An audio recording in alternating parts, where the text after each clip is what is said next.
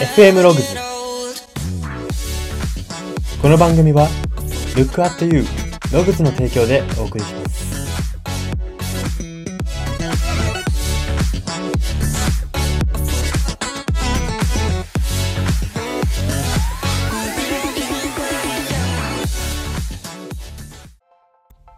どうも。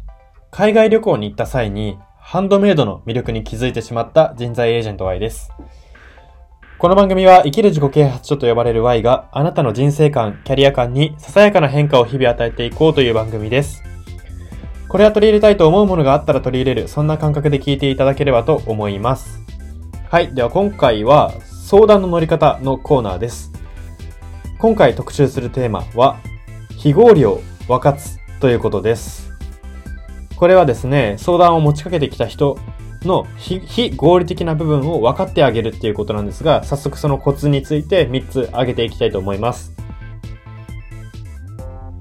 1点目です。目をそらさせてあげること、その意味合いで行うということです。この非合理を分かつという行動、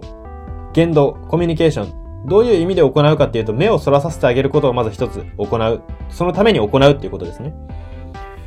まあ、何何から目をそらさせてあげるかっていうと、結局相談を持ちかけてくる側っていうのは、あの、合理的な部分ばっかり、その、どっちが正しいか間違ってるかとか、なんか、自分がどうでこうでみたいな、その合理的な部分ばっかり話すと、どんどん脱線していきがちなんですね、話が。そもそもあれは、みたいな、こう、全然最初に解決したかった課題とずれて話が進んでいくことが多いので、その脱線した方向のまま、うんうんって聞いてしまうと、相手の脱線が加速してしまうんですね。で、加速するともう修復効かないんで、その場では、あの、本当にその人が、相談者が解決したかった相談は解決できなく終わるんですよ。で、相談者は、なんか喋れてスッキリしたわ、ありがとうって言って帰るんで、解決したかのようにその場は見えるんですね。こっちも、あ、なんか、うんうんって言ってただけだけど、解決したみたいだ、聞いて欲しかったんだな、みたいな。そんな感じでこう、都合よく捉えるんですけど、実は解決しなくて、また多分同じ悩みで来るんですね。で、この繰り返しを止めるには、もうこの話が脱線したとこ時に目をそらさせてあげることが必要なんですね。例えば、まあ、その話の中で、じゃあ相手が悪いみたいな、なんか、じゃあ相手のだらしなさ、なんか友達と喧嘩した、相手がだらしないのが悪い、時間にだらしなくて喧嘩してしまったって言った時に、まあ、そのだらしないのがいかに悪いかを話しすぎても、どんどんどんどんこうネガティブな方に向かってしまうので、あの脱線してるなって思った際には、目をそらさせてあげること。あー、なんか、その友達も、ど、その友達ってどんな人なのとか、まあでも全然関係ない話とかでもいいと思いますよ。なんかその気づいたこと。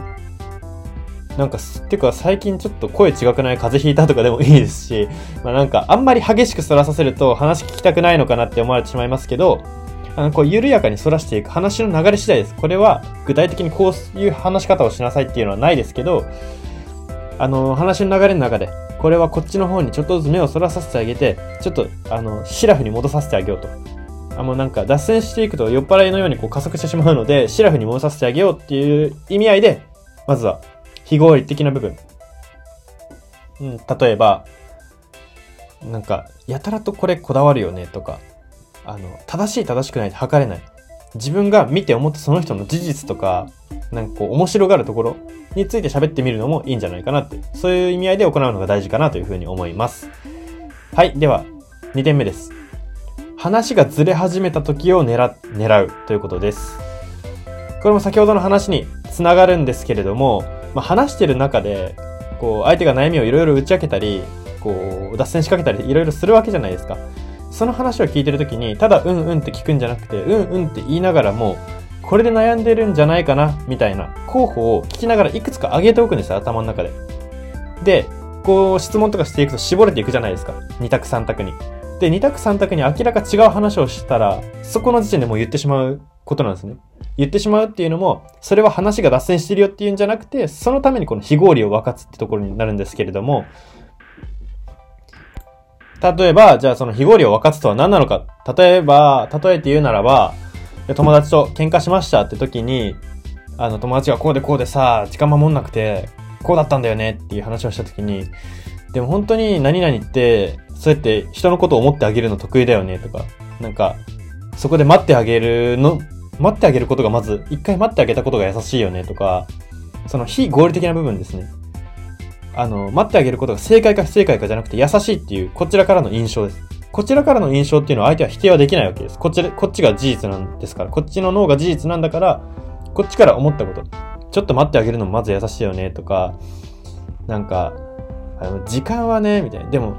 絶対何々とは時間通りに集まって会った方が絶対濃い時間過ごせるもんね、とか。その友達後悔するね、それを。その友達もったいないよね、みたいなとか。とにかく相手の非合理的ないいところとか。うん世の中として正しいか正しくないかはさておき、その特徴、相手の特徴、非合理的で良い部分について話してみる。そうすると、あっちもこう出かけた、口から出かけた言葉が止めることができたりするんですね。脱線の言葉が。でこの脱線の言葉に釘を刺していくっていうのが、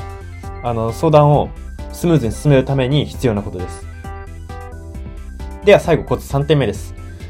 自分のネガティブポイント、反省ポイントを相談者が話してきたら、そこをポジティブに転換してあげるということです。まあ、自分も、例えばさっきの喧嘩の話で言いますと、その相談者が、まあ自分もそういう時間とか細かくしすぎるの、もうなんか厳しいなって思って、そういう友達に厳しいところ嫌なんだよね、みたいなことを言った時に、それを、え、でもそれって悪いことなのかなみたいな感じで言ってあげることが、まずイレギュラーになって考えるようになるんですね。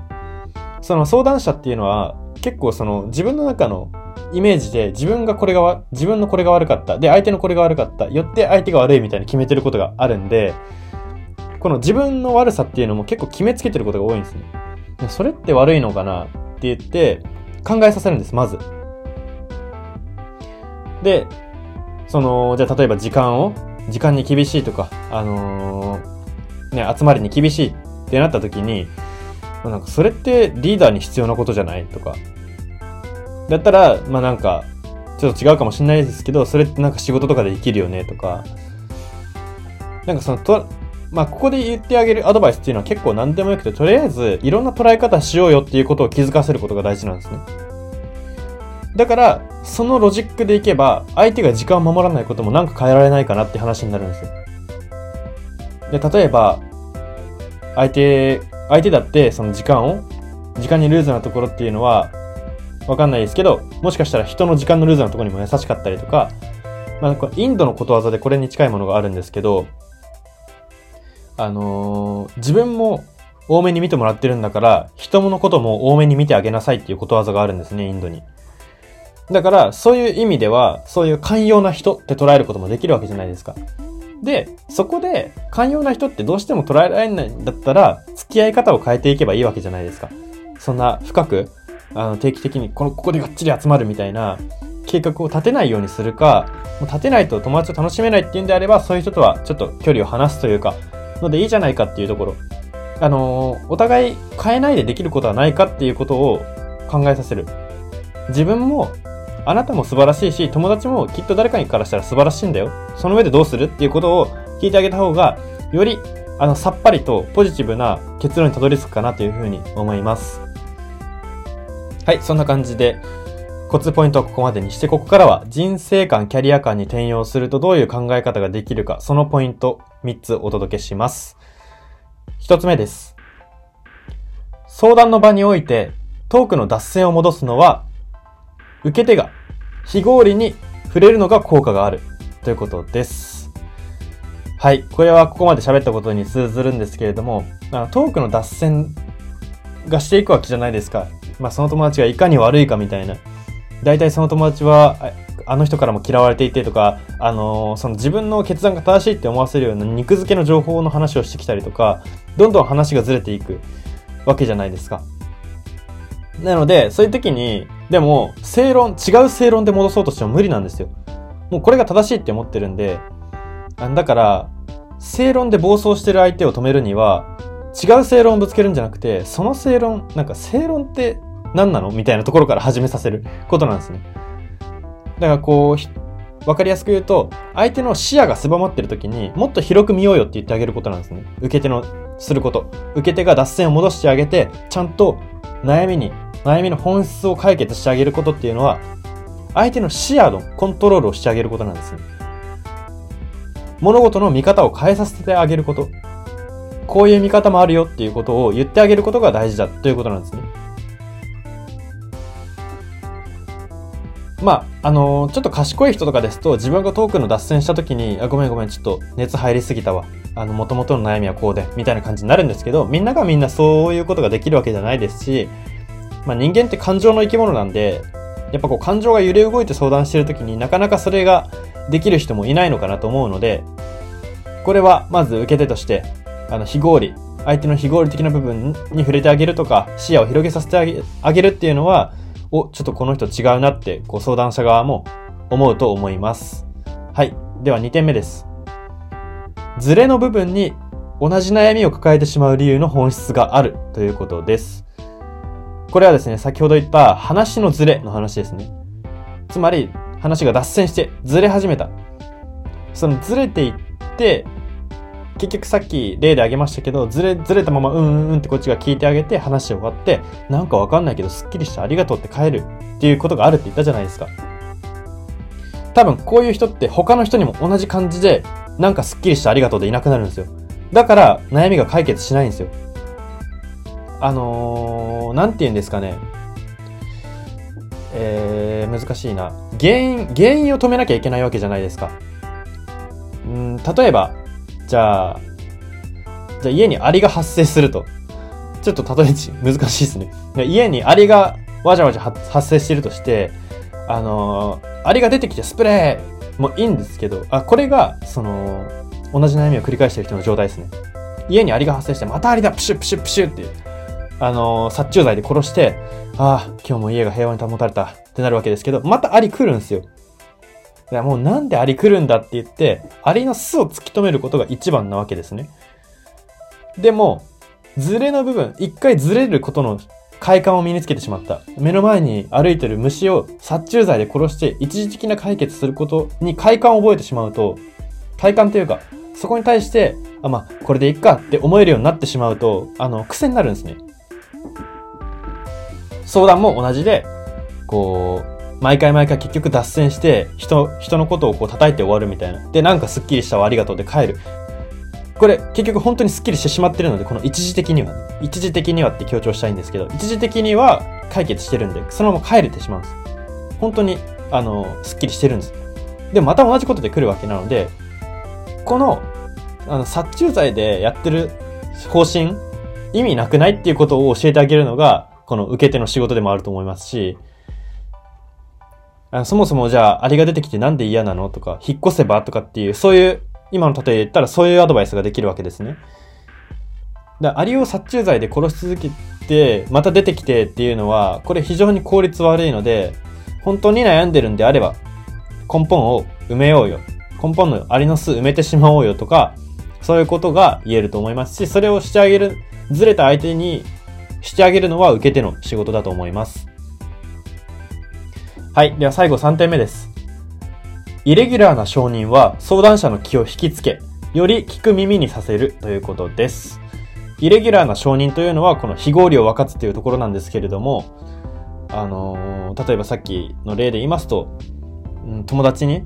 すごい友友達のこと結局待ってあげるよね。なんかいつもこうやってあいつが守ってくれないってこう相談してくるけど、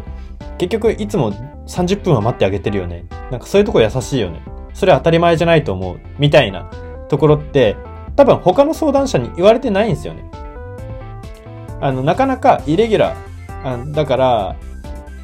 時間にしっかりしてて、あこうしっかり者リーダーみたいな承認っていうのはこういう人はいっぱいされてるんですよ。そういう中で、待ってあげる寛容さを褒められるってなかなかないんですね、こういう人には。なので、その非合理的な部分。時間をしっかり守ってリーダーをとして仕切るっていうのはこれ合理的な部分なんですよ。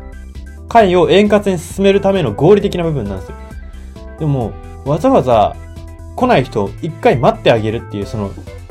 イレギュラーというか非合理な部分は、あの、しっかり者ほどなかなか焦点を当ててもらえないので、そこに焦点を当てられると、相談者は、え？あ、俺って、自分って寛容なの？みたいなことに、こう、ビッと来るんで、そうすると、あっちは、え、何何？ってこう、耳をあのー、こう、傾けてくれるようになるんですね、より。そうしたらこっちの意見もよりストレートに言いやすくなりますし、聞く耳ができてない時にストレートに意見言っちゃうと揉め事にもなりかねないですけど、あの、そういう時にやっぱりこのイレギュラーな承認、非合理なところを分かってあげる。この人は、こういうところはあんまり非合理で褒められてないだろうなって思うところを狙ってみる。そういうところが相手の耳をより聞く耳にさせて、相談の根本的解決にもつながるかなというふうに思います。はい。ではそんな感じで今回は相談の乗り方のコーナーを特集しまして、今回特集したのが、非合理を分かつというテーマでした。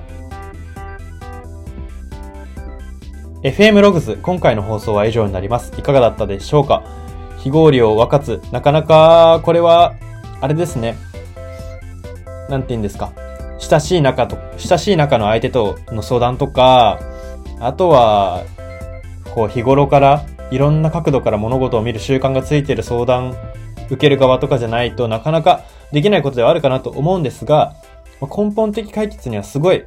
これは意味をなすものなので、ぜひ皆さんも意識して相談を乗ってあげてみてはいかがでしょうか。それでは今日はここまでにしたいと思います。ここまでのお相手は、Y でした。